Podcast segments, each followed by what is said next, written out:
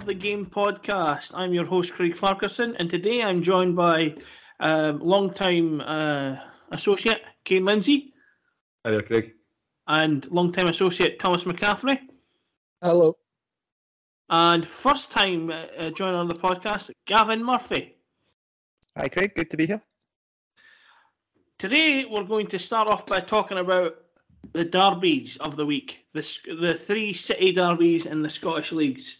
So that is, of course, the Old Firm, the Edinburgh Derby, and the Dundee Derby.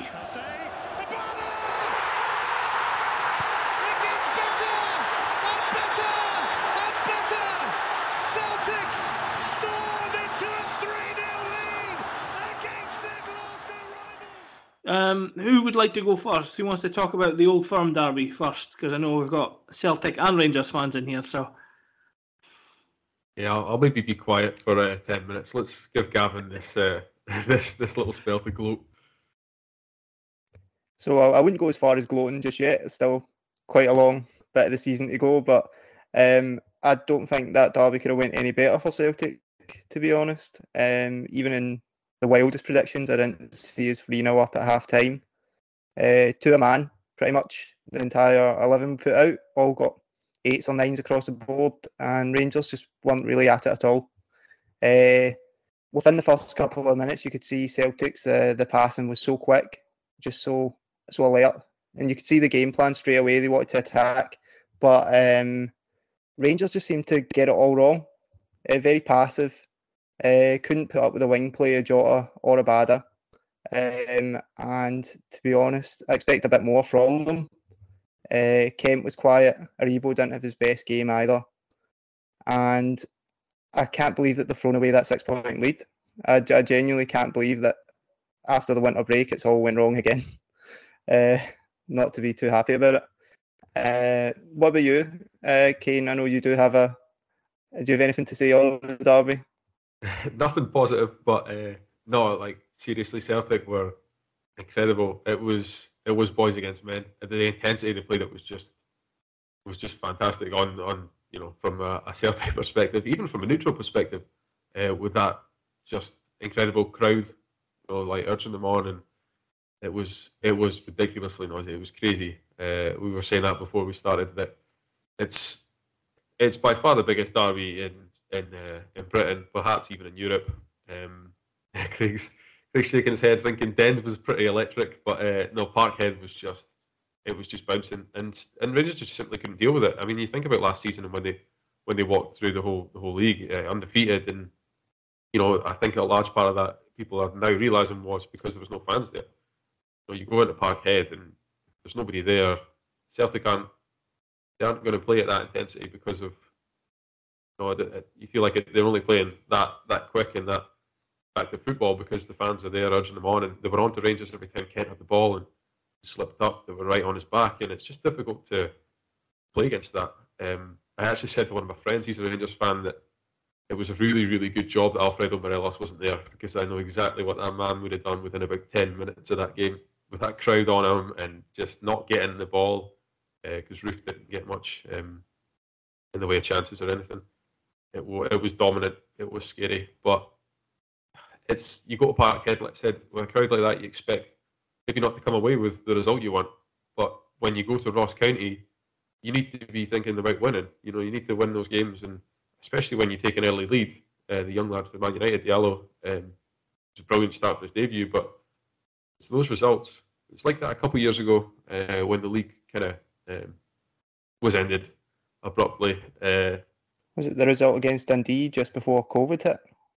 Was yeah, it? It and uh, Hamilton losing at Ibrox to Hamilton, Tom yeah. like that. Um, just results like that just don't. You're not going to win the league if you do that. I mean, it's you look at like uh, Liverpool last season. They, they lost one game. Obviously, it was uh, sorry the, the year they won the league. They lost one game at, at Watford, and no, it wasn't a fantastic result. But you need to go to these places and, and, and win You can't you can't go to Ross County and, and not pick up three points when you're you're trying to challenge the title. And um, the the worst thing is after the game had finished and me and my mate were sitting there kind of dejected with our pint. I, I thought I would alert him to the fact that in exactly two weeks Erling Haaland will be playing against Bassey and Goldson. So. Oh, I, I, I don't pity these at all. Um, I'm very happy with um, the game against Bodo Glimt. Um, do you think uh, the result against the way that that county result happened, and then the way that Celtic obviously got the points at Dundee United, do you think that might have had an effect on the game, like just the way that it's swung so quickly? Yeah, definitely gave gave Celtic that optimism going into it, knowing that if they won, they would, you know, sit top of the league, and you could tell straight from the start that they set out on a mission to, to get back to the top of the league, you know, back to where the, the fans think they belong, which is obviously challenging more than they did last season. Um, definitely at, the fact that we're down to 10 men against United at the weekend, still managed to to find the, the winner late on. And yeah, I don't think if that had happened, I think if it had been a stalemate and you went into this game not being able to top the league, it, it might not have been as fierce an approach from Celtic, but still, it's, it's been coming for a, a, little while, to be honest. That's that's the, the bad thing. I think even at the start of the season, we discussed. I, I, thought Rangers had the league in the bag if Gerrard had stayed, but the the performances were starting to dip. Went to Dundee United and lost something that just didn't happen last season. Again, you go to these places expecting to win, but yeah, that, that result definitely set Celtic up to go and just. I mean, it, it was an annihilation of Rangers and three 0 the, the thing is that's really really flattering for Rangers. Yeah, Al McGregor had a great game. It could have been five by half time. Um, Celtic as well has been expecting a rebuilding year. Um, I didn't. I would have been happy to win maybe the League Cup, Scottish Cup yeah. this year, and then mount a challenge next year. But to see us top of the league with what is it, 14 games to go? Yeah, there's uh, not many now. Could not. I couldn't have imagined that. Uh, I would like to say Ryan Jack had a really good game for Rangers when he came on. Uh, yeah. I feel like he was probably your standout performer out with McGregor. Yeah, uh, he was, and that was the thing. Towards the end of the game, Rangers were dominant because Celtic had done their bit. Uh, it's just the way Celtic have been this season; they've been leaking, leaking the odd goal now and again, even though they have been, um, you know, firing them in, which obviously they did the other day. But uh, by that point, it was just too late, and it wasn't it wasn't happening for Rangers. Obviously, they had a good opportunity off the bar uh, from Jack, and um, yeah, McGregor was fantastic, but not a lot of positives to take from that. And then going into Sunday's game against Hearts, it's a big game as well. Um, Souttar missed the game for Hearts at, uh, at Hibs midweek, but I wasn't entirely sure if he was if he was back fit, if he'd be allowed to play. With him signing the pre-contract, but um, it's not an easy game to go into for Rangers Hearts at all. Um, but yeah, just I'm losing sleep over the thought of playing against Haaland and Reus. So we've got that to come still. I have to admit, although the two of you think that McGregor had a good game, I was shocked by how poorly I thought he played. Like the shots that he saved were straight at him or within reaching distance above his head. The goalkeeper then, like the other night, is not the same keeper who got us through the penalty shootout against Serbia to go to the Euros. He's not the same keeper who got a draw against England for us. I, I was embarrassed watching him play. I think that was David Marshall, by the way. Yeah, it's not the same keeper. It's a different guy. It's not the same keeper, it's David Marshall. I'm just going to go back to being quiet. Thanks very much. no, uh, no, great. Yeah, I was just thinking that there. I was like, I don't think they got a at that point. No, no, he, he, had, a good record for Scotland when he was playing in the goal. I'll give you that. Yeah, um, he, he, was thinking against uh, Ross County. I mean, he, he, pretty much threw in the first goal. The defending was was quite poor against Ross County as well. But no, I thought McGregor was not back to his best, but certainly saved it from the double save he had was, was great. He had a great double save, I think, from Giakoumakis. Mm uh, was on the rebound, which I thought that's probably his best save. Oh, de- definitely. Right, shall we move on to the Edinburgh City Derby, which was a absolutely scintillating nil-nil? Yeah, it was actually not not a terrible nil-nil. Again, it's one of those ones where the atmosphere was that electric that it kind of got you through it. Um, there were chances for either side. I think Hearts had the better of the chances. It seemed to they seem to probably play the better football. I like their attacking duo. Uh, Ellis Sims, the young guy on, on loan from Everton, and Liam Boyce up front, looked really dangerous. Um, Sims had a, a, few chances. He had one through uh, Barrie McKay thread the ball through. It was an excellent ball from Barrie McKay, who has looked the player for Hearts this season, uh, and he just he couldn't help but Um, hit it against the Hibs goalkeeper Dabrowski. He was making his debut and actually really impressed. Um, but yeah, Hearts Hearts had the better of the chances, and um, uh, yeah, I don't know. It was one of those ones. I think you might have thought it was nil nil before it. It was an entertaining game, but it, I don't know. I did, they did have an indirect free kick, which is very unusual to see. Well, obviously nowadays in football. Do you think it was a pass back? And no, yeah, so although they were. What do you go, Gavin? Oh, so it was uh, Dabrowski basically. It was pass back and he just fell on the ball because it was going to go in. Uh, a smart decision, um, but I think I put in the group chat when the indirect free kick happened, and I was just like, when does anything ever happen from them? Nine times out of ten, it just hits the first man. Though it did come off his hand when he blocked it, so it could have been a penalty. Uh, to be honest, yeah, there was a couple of shouts for a penalty in the game, uh, both for Hearts. But yeah, they were, they were both against Stevenson as well, who's uh, obviously he's been quite you know a recent legend for Hibs, I suppose. I don't know where he will be uh, stand instead at the end of his career. But yeah, there was two penalty shoots against him. One where he charged into Sims, one with a handball from the, the indirect free kick. But those ones, that the handball was so close, and I know that they make the argument about where your hand should be. Um, should be down by your side or behind your back, but it was it was too close. But um, no, uh, it, you know, I think though, Gavin, it, it had it, he actually got praised for it, Dabrowski, because it was it had to be done. He had to save it, otherwise there could have been a big danger. Um, normally, a goalkeeper kind of gets um, hauled up for you know giving away an indirect free kick, but I feel like he, he had to make the save. Yeah, it's it's one of those moments where he could have just been caught out, sort of not wanting to pick it up because it's obviously going to give away the indirect free kick. But he's made the right decision. Uh, I thought he had a great game all round. Uh, uh, the interview afterwards as well he was emotional, uh, just to get the chance to play. Uh, handsome boy as well. He's very, very handsome for a goalkeeper. Um, I think I read that in the.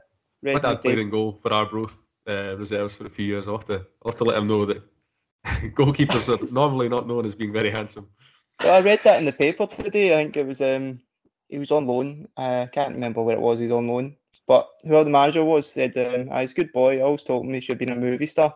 He's too handsome to be a goalie good acting performance at the end. He, he, was very emotional. You could tell he, he enjoyed getting his chance, and what better game to get it than in an Edinburgh derby and keep it clean sheet. Yeah. Jenky can Jenky maybe nail down that number one shot. Uh, I think he maybe could. Yeah, I've not, I've not actually seen much of him this season, but um, going off of what I saw from, from him, he certainly looked good. And if, if he can step up when needed, um, could have a bit of a Emi Martinez deal on his hands. But if he doesn't get a start, he can go and and show elsewhere that he's he's capable. He, he's the reason it was not an each because that Sims had a great game and he could have a couple of great chances chances and he, he was the only thing that denied him.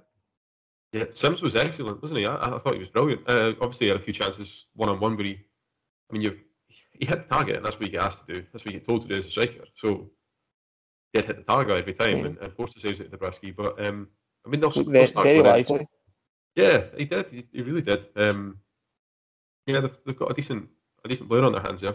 But, well, until until May at least. Now we'll go into the, the biggest derby of the week, of course, the biggest derby in world football, the closest two teams in the world uh, geographically. It's Dundee versus Dundee United. I was at this game, and it was just for me being in the atmosphere. It was blood and thunder. Like it was feisty, it was hard hitting, out of all the derbies, it had the most fouls of all the derbies this week. It had 30 fouls, whereas the Old Firm only had 24, and I think the Hearts Hibs one had about 26. Um, the game as a whole, the first half was was a bit of a drab affair. It was like no team wanted to get the ball down and play football. It was right. They've obviously got their shape. We'll try a long ball over the top.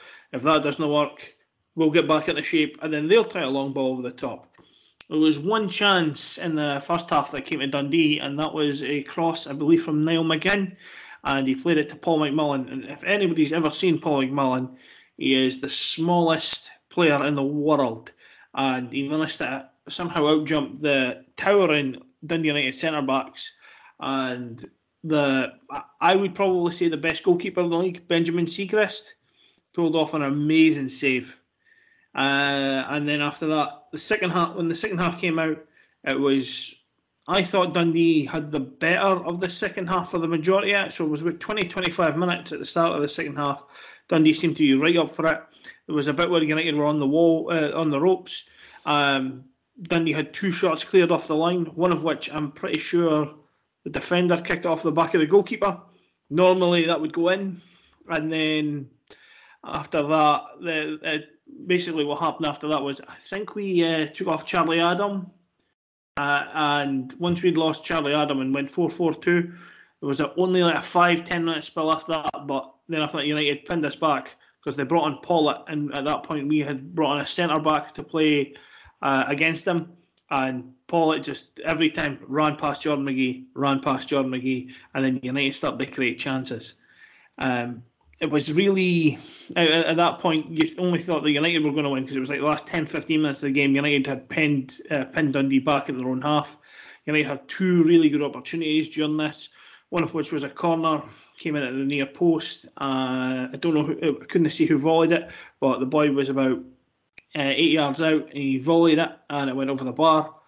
And another one I think was created by Pawlett and it came to Nicky Clark and he was about eight yards out. And I think he turned and he shot and he skied it over the bar. So United ended the game with zero shots on target, but probably the two best chances. And Dundee were unlucky in the sense that uh, Siegrist made a good save and they had two cleared off the line. But as a whole, like it was, it was a, it was an it was an okay game. But I think because it was a derby and there was like a lot of hard tackling in that, um, there was thinking there should have been more yellow cards in the game. I thought the referee who was really really card shy, just looking at the game in general. So overall, a draw is probably the best result, but unfortunately, it's put Dundee at the bottom of the league. I was going to say it's kind of bittersweet because when you look at the table, it's only on goal difference, but you are currently the bottom after a hard fought point in the derby uh, in an emotional game. I, I, noticed you got about half an hour at your new signing Rudden. How did how did he look? Oh, the well, we had that. We were playing one up front for the majority of the game, and it was Danny Mullen, and Danny Mullen's the biggest United centre backs, and he had a torrid time of like Dundee fans were seeming to blame him for not holding up the ball, but when you're putting the ball up to somebody who's like versing a six foot three striker, and you're only five ten, you're not going to win many flick ons. You're not going to win many headers, and the lack of support he got when Rudden came on, Rudden 6 3, so it was more of an even match. So Rudden started winning flick ons, and then Mullen was getting behind a bit more, and there was a bit more support there. But like I say, uh, I'm, excited for him. I think if he gets a couple of goals, because it was one of his chances that was cleared off the line uh, by one of the United defenders. So it's just like, hopefully he can get uh, hit the ground running because now Dundee have let go of Leigh Griffiths, let go of Jason Cummings We've only got two strikers, which is which isn't yeah, good. You're in a relegation you're needing a wee bit more support.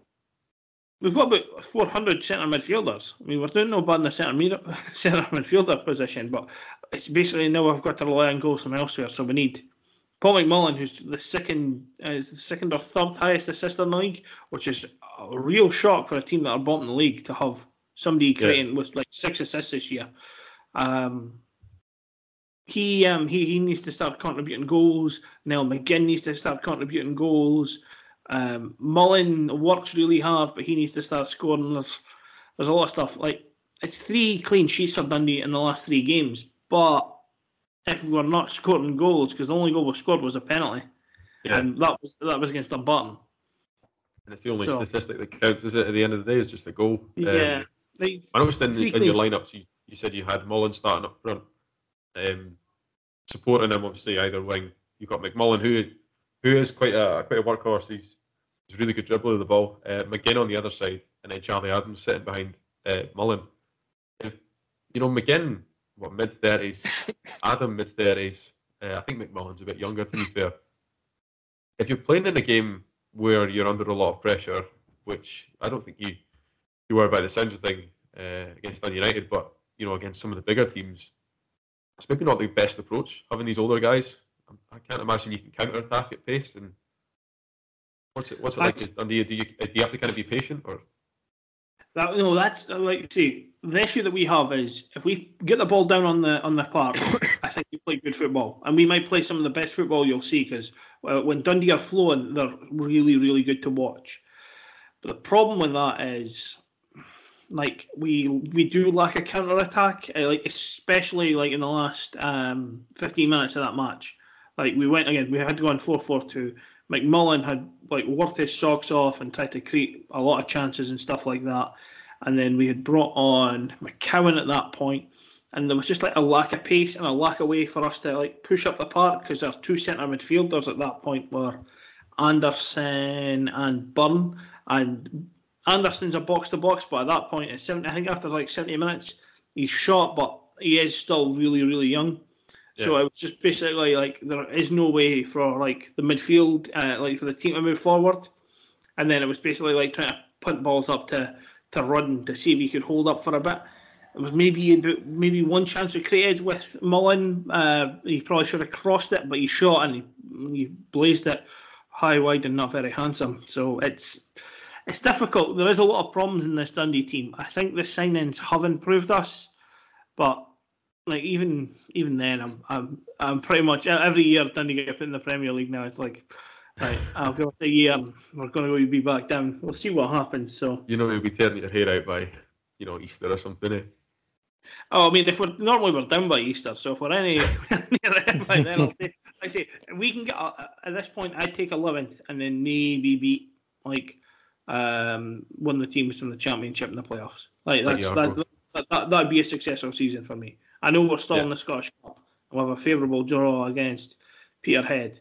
Um, so like if we can win that and then get another favourable draw and get to Hampden, those are the ones. That, that's that because Dundee haven't been to Hampden since about 2006 when we lost to Gretna 3 0. Yeah. So this is that. I say I, I don't think like United have got much to worry about. I think the Senate Tony Watt. Um, he looks like he'll be an absolute nightmare for teams to play against because United played two, two up top all game. Him and Clark uh, worked well, linked well together. I think in a couple of weeks' time, when they properly understand each other, yeah. I think that they'll be really dangerous. And plus, United have got like a good strength in depth. They bring off Paul off the bench, and like he's he's versing Jordan McGhee in a, in a, in a running battle. Like you're really you, yeah. United United will be fine because I know they've been on a a downward slope, but I think they'll turn around in the next couple of weeks because I mean they were unlucky against Celtic, and on another day they could have beat Dundee, but it was just yeah. one of those things. Do do you worry at all about um, St Johnstone looking like they're turning the corner, and then Ross County have been underperforming all season as well? So do you worry that it could just get away from you very quickly? Our next few games, I think we've got St Mirren uh, who are one of the only teams we've beaten this year, and Ross County. Ross County, we were we went up. I think we went up to Dingwall with a three-one lead, and then they brought it back to three-all, and they absolutely hammered us four 0 at Dens. So, yeah, um, I'm waiting to see what the St Johnstone like signings do because the player I was worried about who's injured just now is Nadir Çiftçi um, because he's an old Dundee rival. he's basically like an old Dundee rival. He loves playing against Dundee because um, he was the he I think he he bit uh, a Dundee player in one of the in the derbies years and years ago. So uh, if he gets on firing and then they've, they've signed a couple more players, they seem to be they seem to really go for it in January. So like Dundee and St Johnstone have went out and bought a ton of players to avoid relegation. Uh, I, I really hope it doesn't work for them because they're such a good defensive unit when they need to be. But it's it's going to be it's going to be tight. I think. I think the title race in the Scottish Premier League uh, between Celtic and Rangers and Dundee and St Johnstone could go right down to the wire. Well, I'm hoping there's a Dundee fan it goes down to the wire and we're not done by Easter. What's the relegation version of a helicopter Sunday? Uh, Is it like a moving? They just yeah, uh, down the, yeah. the move, a move yeah. a fire sale Sunday, in which we've just got to, in which we've got to sell like half the team because we're now playing the championship. Um, when you you pointed out uh, Dundee's issues with strikers, so it makes a big difference. Um, just looking there at St Johnstone, Çiftçi is injured, obviously, like you said. Uh, when he comes back, he will be a problem, and he's used to playing in the top half of the league when United were, you know, thriving with like Goldie, Souttar on their side, uh, even Andy Robertson. Now you look at it, so they've got Çiftçi out, but they've also got Callum Hendry who scored uh, midweek. They've got Stevie May who who used to score for fun and who you just know knows where the net is. Uh, Dundee United, they've obviously got no problem with McNulty and, and Clark up front, and Tony Watt, the second top scorer in the league it's it, it does come down to not scoring goals. Obviously, you don't score goals, you don't win games. But I think that would be my main concern for you. If you're on about all these clean sheets, fair enough, but you need to start you need to start firing them in. And do you have much confidence in Mullen and, and Rudden to, you know, get you maybe ten goals between now and the end of the season, or? Rudden maybe, because um, again, when he came on for that half an hour, he looked dangerous and he was causing the United centre backs a lot of problems. But it depends because it depends on how we play because I think Rudden needs somebody up with him, and I think Mullen needs somebody up with him. But if we do that, I think we lose shape if we go 4 4 2. So we might have to look at maybe going three at the back, and then because most of most of our players, like if we have three centre midfielders, I feel like is where our where we'll be good at because I say Charlie Adam can whip a ball in, and enough that you've got like loads loads of other people. But if you're doing that, like you take away like Niall McGinn would have to come off because we would have to play a wing back. And the boy yeah. from Leicester City that we just signed looks like he would be a good wing back. He had in the first half he not he didn't look good defensively at times, but going forward he nutmegged the two United boys and put in a couple of okay crosses, and that was his first game for us. So it's it's interesting to see where McPake goes. Because we have played three at the back before, and two up top, but if we play run, I, do think that we need to start being more adventurous. We need yeah. to start like, especially like we're we play St Mirren or we play Ross County. We need to get because I said at the start we need to get like seven points from those games because yeah. those are the teams in the bottom league. Because Dundee have only taken, I think it might be three points off the bottom six teams this year, which is yeah. astounding stat. And it's it's like with what I'm saying about Rangers. When you go to Ross County, you need to win these games. Um, it's your bread and butter games at Ross County, and you know team well, teams like Dundee. Uh, you need to to win these games if you're going to mount a title challenge. You guys need to beat what's around you, and you need to beat. You know, don't get too disheartened if you go to Ibrox and you go to Parkhead and you and you get annihilated. It's just it's kind of what happens. It's what to happen. Even with Audrey. I'm used to. I'm, I'm very much used to. That. I'm used to that. But yeah, you know what's coming.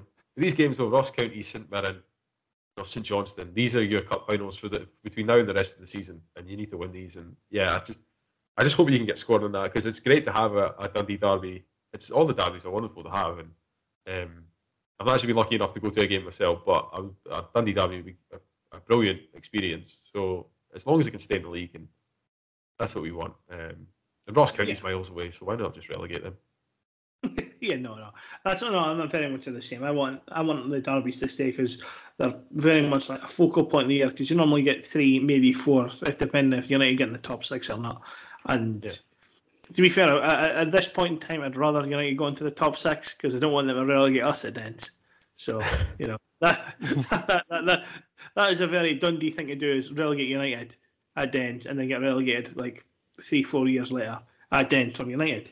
Um, shall we move on and talk about our next topic for today, which is this upcoming Six Nations? The, the win at Twickenham last year. Are they favourites for this game? Oh, I think they'd be red hot, mate. What makes you say that then? Because of what you said, they won. They won the last game. They had a great autumn series. Yeah, they had a, a win against Australia, a good win against Tonga, and they beat Japan. Um, and the number of players they got in the Lions uh, uh, team indicates they're probably two years ahead of us in terms of their development. Um, but we're a, we're a very young team, so, but a very good team. What? Who are the favourites for the Six Nations, and does Scotland have any chance of winning it? Well, the favourites are France, I'd say. Um, they've got a great squad.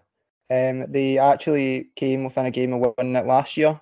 Uh, they had uh, Scotland in the last game. It was a rearranged game because of COVID, and all they had to do was beat them with a bonus point.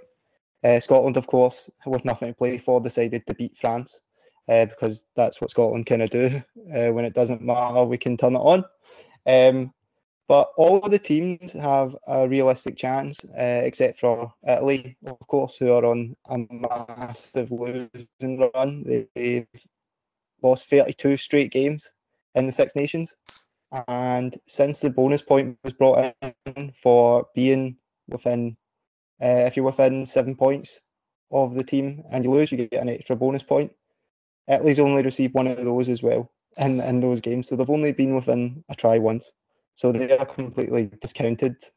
Um, but all the rest of the teams realistically are in with a chance. England always do well in the Six Nations. Uh, they've won it more than any other team. Uh, Ireland have a great squad. It's aging a little bit, but um, they definitely will put in a performance. Wales um, are on a down year, but that's exactly what we said of them last year. Uh, we said that they were going to have a bad tournament, not play well. Uh, they went on to win the whole thing. Um, so, and then you come to Scotland. Scotland's been a dark horse uh, in the tournament for many years now. Uh, every every tournament, it's always oh Scotland could do well in this. It could be the year they make that step up. Um, if we are going to make that step up, though, uh, we will have to some really hard games against uh, the Irish, against the French, and the English in the Calcutta Cup in the first game. But realistically, I feel like you can expect Scotland to maybe finish second, which would be represent the highest finish ever in the tournament. But all all in all, it's going to be a very tight tournament. I can see teams. I don't see a grand slam for any team. I could see it um, teams sort of going tit for tat. Uh, I know Thomas wanted to break a little bit about the uh, Irish side. Uh, yeah, so I have to say to start off, I agree with you. I think second place for Scotland is a realistic uh, way look at it. Game against England tomorrow, I can see Scotland taking it. Um, England are without Owen Farrell, so I d- I don't really see them having all that much experience going into the competition. Um, and he's not expected to play at all which is quite nice for me as an Irish fan. Uh, I, I don't like to say I enjoy seeing someone be injured, but you know I'm kind of virgin on it. Um, I think Ireland have a very realistic chance of winning the tournament overall. Um, we've got a new player who's making his debut tomorrow called Mack Hansen, a 23 year old Australian uh, who's playing for Connacht. Uh, he's played 10 games this season. He's scored six tries, and from that, he's gotten his 30 points. Uh, James Hume will be on the bench tomorrow, um, but he may come on to make his second cap. Uh, his first cap coming against the USA earlier in the year. Um, he scored three tries this season and got 15 points for Ulster. Uh, Johnny Sexton, captain. Um, pretty sure he was captain last year, but I'm not 100% on that. Um, yeah, he'll be in his 102nd cap, which is pretty pretty brilliant. And he's on 946 career points going into the tournament. Um, so I think it's realistic to think he might get a thousand points. Uh, well, like reach that milestone um, in the next five games, considering that he's the number 10. He's going to be getting conversions, penalties all over the place. Um, 63 points in eight games uh, in the league, and he's looking pretty good. Uh, Ireland also had the benefit of being at home um, against Wales tomorrow. Uh, they lost last year away, yeah, like away in Cardiff. Um, but we haven't lost at home to Wales since 2016. Um, and we're one to seven favourites to win the game. Um, so I can't see that, uh, well, not working out for us. Um, also, if you look at previous results, would be well from the 3rd of July going on, Uh, we've won 39-31 over Japan, 71-10 over the USA, um, 60-5 over Japan, 20, uh, 29 to 20 over the All Blacks, 53-7 over Argentina. Like I, I can't see Ireland slipping up. I think if we're gonna win it, it'll be it'll be this year. Well, what about Wales? Because Wales are the current uh, uh, champions of the Six Nations because they didn't win a Grand Slam last year because it was really, really, really tight. Because I believe that Italy finished with a wooden spoon with no points, and then England were second bottom, which is really disappointing for like the English considering the squad that they have. I know, I know, most of us in here will laugh at that. Um, then after that, I think it was, um, it was Scotland, Scotland, Ireland. we were in fourth. Yes. Yeah, Scotland, Ireland, who had the same amount of points, then France, and then Wales. Because Wales were going to come into this tournament thinking that they've got a chance. Do they not have a chance?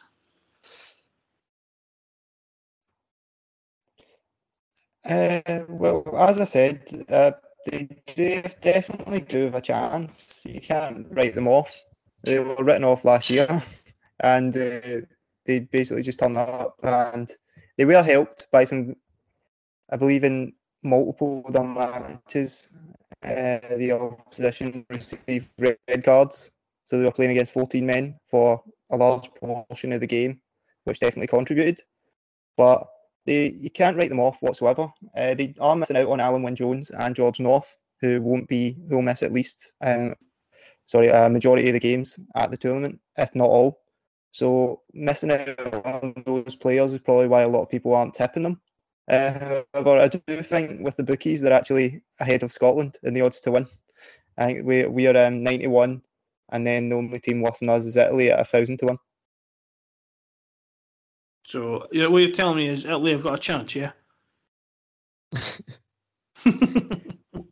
What I'm saying is, uh, take your have a savings account out, stick it all on Italy. sounds Leicester sounds like an the league. idea. Yeah. Um, who is going to win the Six Nations then? Let's say Scotland. Just, just hope. By Just say Scotland. yeah, but- I, Yeah. I think it's though we we had good. Um, the Yeah, autumn, autumn internationals were alright. We managed to beat um, Australia, which is brilliant. Um, which apparently was the, the first time we've beaten them in three consecutive games since the 80s, which is decent. Uh, put up 60 against Tonga.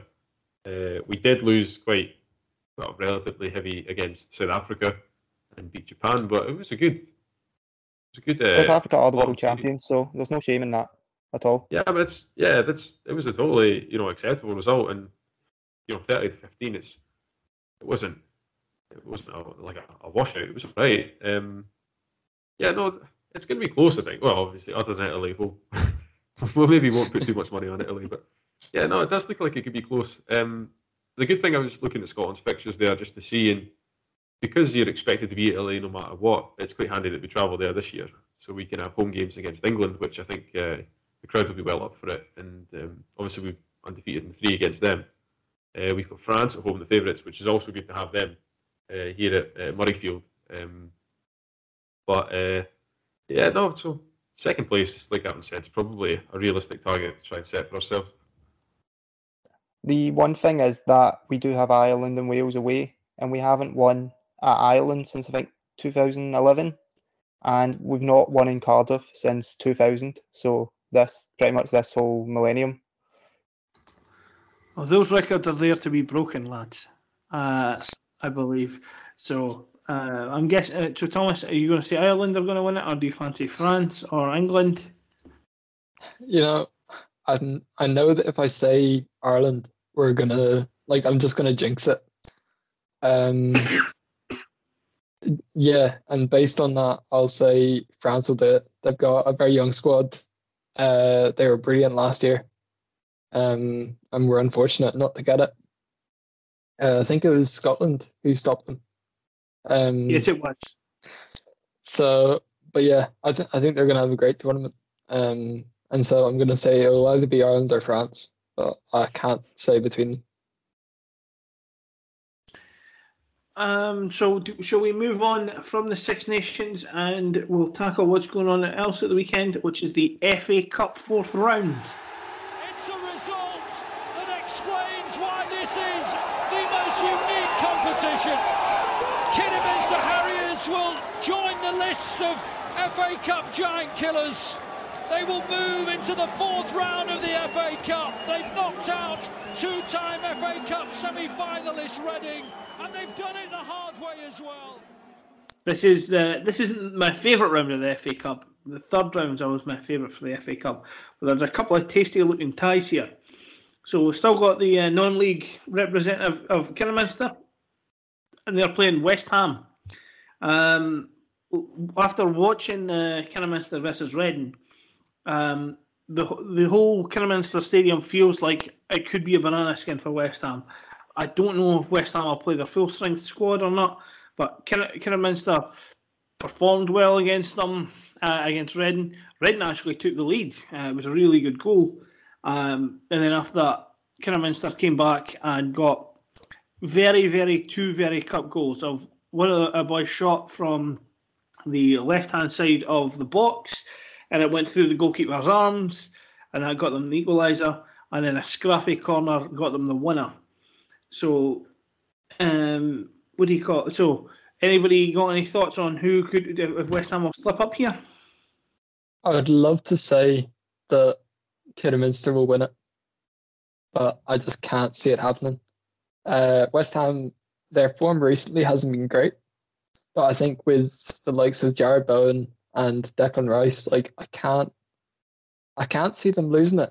Uh, that new is is he from Czech Republic? Uh, like he's been brilliant since coming in.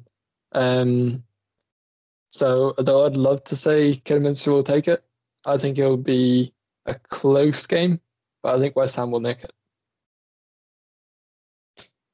They'll, they'll be helped out Kidderminster by the fact that uh, I don't know for sure, but I'd imagine Michail Antonio will be missing it. He was starting on Thursday night for Jamaica. Um, he started a few days before that and scored for them. Um, it was a really well taken penalty.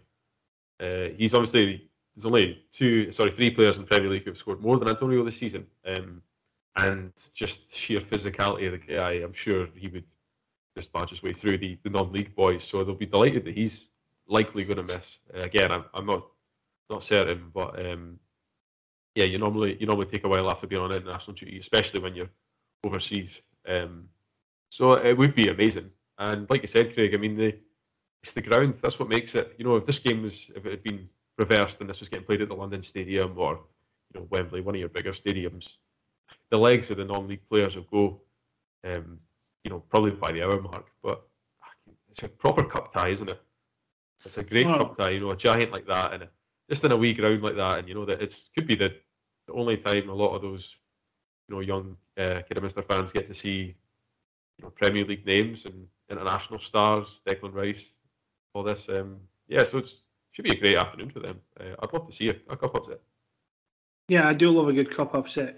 We'll go to the next game, which I've got here. It's uh, Spurs versus Brighton, uh, one of the uh, few all Premier League ties.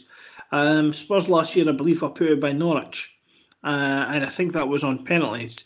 So Spurs are kind of they're in the top four race, but the problem is now is that West Ham are there, Manchester United are there, Arsenal are all there, and there's only one place. So for the especially with Tottenham now being out of Europe, this is a huge game for them to like win a trophy because that's what Conte's been brought in to do.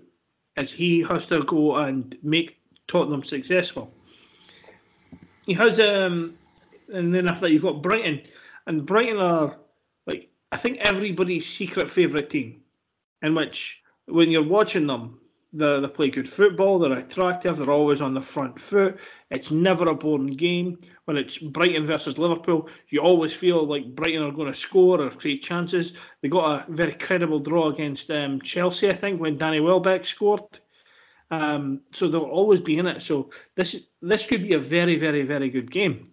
I think, anyway. What about you guys? Yeah, um, like you said, Brighton, great to watch. Uh, you always see um, Graham Potter getting tipped for the England job. He's always in the running uh, with the bookies. And uh, to be honest with you, if that happens, I, I really would get quite a quite a fright at how good England could be. The way he's got Brighton playing, just imagine what he could do with, you know, um, Phil Foden and Mount, Rice, Kane, all these Sterling players like this. It's it's scary to think uh, how dangerous it could be if they, if they got. And he, he's he's doing really well with Brighton. Um, one of the worries for Tottenham, I think, is their their uh, winter transfer window. They seem to like move a lot of players, and particularly midfielders. Uh, and Ndombele went back to Lyon, just on loan. Uh, they were all loans, in fact. Gio Lo Celso went on loan to Villarreal, although he probably wouldn't make it anyway. He was on international duty a couple of days ago. Uh, Bryan Gil from, I can't remember where they signed him, but they, they sent him back out to, to Valencia, uh, even though he's only just signed. They, they did bring in a couple of players. Uh, Rodrigo Bentancur from Juve and Kulusevski also from Juve. Um, Kulusevski's more of a, a winger, but it's a bit of a worry in the, in the centre of the park for Spurs. Um, there's obviously still like Højbjerg, who's who's more defensive, and Danny Winks, who uh, I, I, don't know. I, I, think a solar eclipse comes around more often than he passes the ball forward. Um, he's very very reserved. um, so I would I would worry about that for Tottenham, uh, but. They, they do a bigger fish to, fish to fry, like you said, Craig. I think they're chasing top four Champions League, and Conte, he's a, a natural winner, but I think he would rather get to the Champions League than you know, uh, it's about the FA Cup, I think. So, would you say that success for Tottenham this year is getting that fourth position or winning an FA Cup? And almost any other team, you would probably say, yeah, that's what they want. Uh, Man United would love to do that. Chelsea would love to do that. Um, obviously, teams like Wolves, West Ham, teams who don't get Champions League football ever. But this it's starting to creep up on them, Tottenham now. You know, the, the, the length of not having a trophy. 2009 when they won the League Cup, and uh, my brother, he's an Arsenal fan, and he gets a lot of joy out of the fact that even though they've been to the Champions League final and they've been in the Champions League more frequently than Arsenal, that in the still they've not won anything. Um, obviously, since they've been in that, that brand new stadium, but uh, no, I think Conte wants Champions League. I think those players want the Champions League, and the Champions League could keep Harry Kane um, at the Tottenham Stadium, but uh, the fans they're they're wanting a trophy. You can tell. Well, uh, shall we move on to another All Premier League tie of Everton versus Brentford? Brentford have been that surprise package in the Premier League that have came up. I think similar to the way that Sheffield United were a few years ago, and like Wigan were as well for a time. Um, Everton have just got a new manager after sacking Benitez, and it's Frank Lampard. Is that a good appointment? Uh, yeah, I think it's a great move for for them. Um, considering the youth of some of the players that are coming through Everton at the moment, like we saw how well Frank Lampard managed it at Chelsea, uh, bringing like uh, Hudson Odoi through, Tomori, and so many, and Mason Mount, of course, and how far those players have come on since then. Um, Everton have got players such as Gordon on the wing, and I think he's really, really going to benefit from having Frank Lampard there. Uh, Everton got two really great signings um, on the last day of the transfer window. I think bringing players like Dele Alli in will be really strong for them, and I wouldn't write them off for this game. I think it'll be exciting. There's also the controversy with Ivan Toney from Brentford of what did he? I believe that he called uh, Brentford well crap on a on a on an Instagram video or a TikTok video. Um, so what does that put Brentford? Because he is their star striker, he is their main man. Will he play? I, I think he, they can't afford not to play him. He's their best player.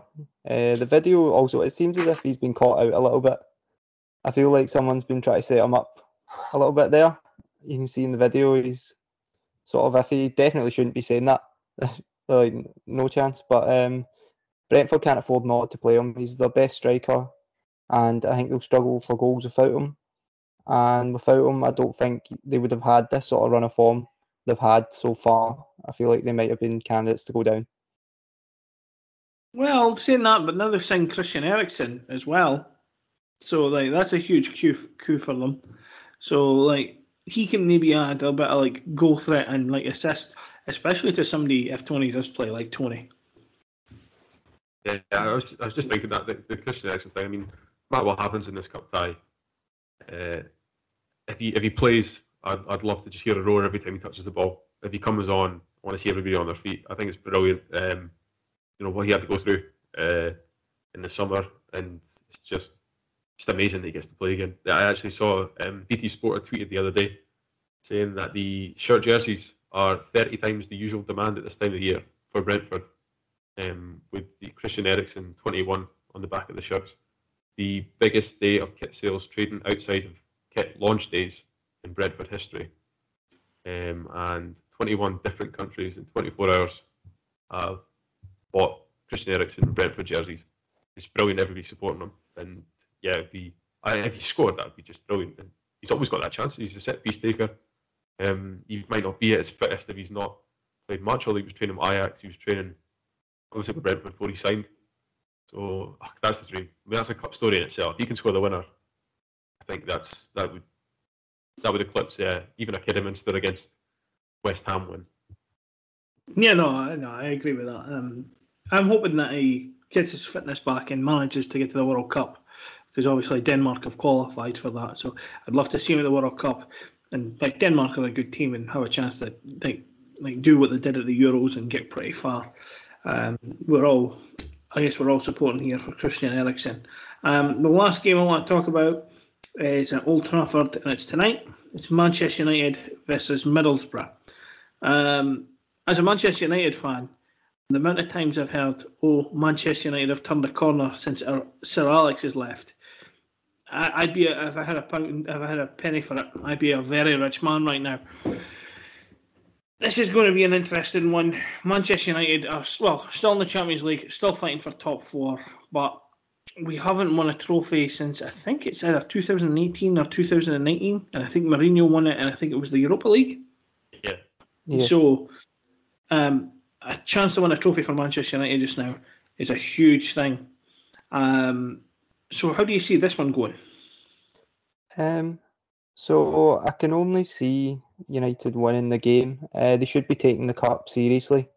Um, as you said, they have turned a corner, but um, United have been turning a corner so long it's just a big circle, and it just keeps circling back to the same point. but um, I feel like they've got to prioritise the cups now. Um, Champions League will be their big priority. Uh, I could see them actually making a run just the way Ronaldo is. He seems capable of dragging a team through knockout ties, even if the league form isn't the best. Um, the squad will be a little. It does seem a little depleted after the transfer window, though, um, because there's obviously outside circumstances that have affected it. But Lingard's had to stay because they didn't have the backup. Uh, there's talk that he's unhappy about staying because he was told that he could leave and so there is a little bit of unrest, but they should be able to see off Middlesbrough, uh, just have enough about them, uh, a bit more quality. Uh, but it could, if it's nothing each with about 20 minutes to go, it could get very, it could get very tight for United. I'm worried because uh, Chris Wilder teams are normally very well set up. He came out jokingly saying that there should be a ban for Cristiano Ronaldo in FA Cup games. Um, he obviously really doesn't want to verse him at this point in time. So, is there anything else you gentlemen want to talk about, like the end of the transfer window? Um, I just wanted to sort of end it on the Man United game as well. I just wanted to add, like, I, I'm predicting like a one-one draw in this game.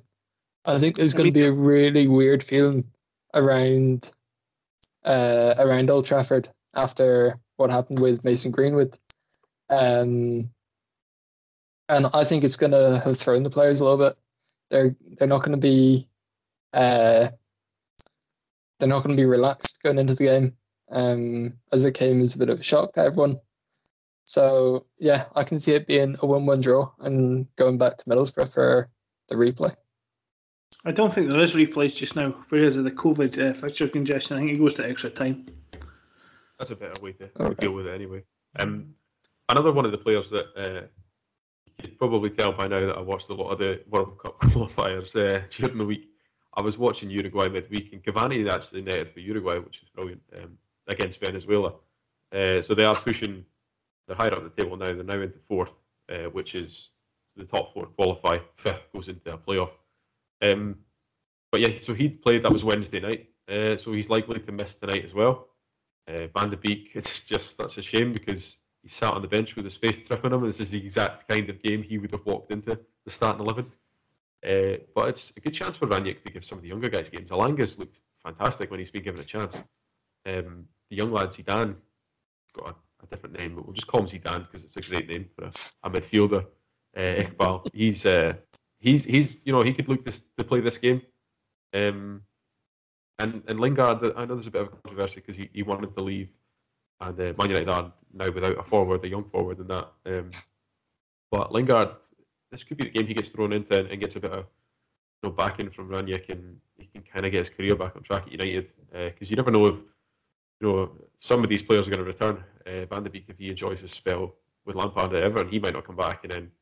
Uh, as, as you guys have mentioned, you know there are other issues with players who might not return, so it's um, it's going to be a, a, strange side they set out tonight. But be good to see young side and and then uh, yeah, especially at home, a young team playing at home against the lower league side, it should be enough to just kind of ease them into it. Uh, but Middlesbrough won't sit down; they're a good side. Could be a good game to get Sancho firing as well. If he could maybe grab a goal or a, a goal and an assist, could maybe get him back on track because he's not exactly set the world on fire so far, but he's a very talented player. He might just need that little bit of confidence uh, to get him going. Yeah, the, whole Sancho saga kind of feels like you mentioned, Gavin, with Man United going around in circles, and it, every week it seems like Sancho's getting a start. Okay, this could be the game. You know, this might be the game. He has scored the odd goal, and he has looked dangerous in, in little spells, but it just it feels like it's, it's you're trying to start a chainsaw. It's making that noise, but you're not got it going yet. Keeps ticking away, and it's making that noise, but it's, uh, you're not cutting through anything yet. So um, yeah, he's not quite like that chainsaw form he had at Dortmund, where he was. Oh no, where he just cut through everything and everybody, and oh, just relentless. Um, no, it'd be great for him to get a couple goals tonight, or a couple of assists, and get going. Yeah, yeah. Um, on that as well, Dortmund, the fans when he left said he was the best player they've seen come through there in a long time. And think of the ground that covers the players that have actually come through Dortmund. Uh, you've got Lewandowski, you've got um, Dembele was there as well he's just got a lot, so much talent, and for them to back him that much, I just think if he can kick on, he will be a good signing for Man United. But how long did you say that about Pogba? And it just didn't work as well. So it's it's just a wait and see situation. Definitely. Right. I think we'll call that there, gentlemen. Uh, I have been Craig. Uh, this has been the Student of the Game podcast. So it's goodbye from me. It's goodbye from Kane. Goodbye, folks. Goodbye from Gavin. Goodbye. And goodbye from Thomas. Goodbye. Take care. Right, this has been the Students of the Game podcast. Like, follow, and subscribe, and rate it five stars on Spotify. Okay, cheers. Bye bye.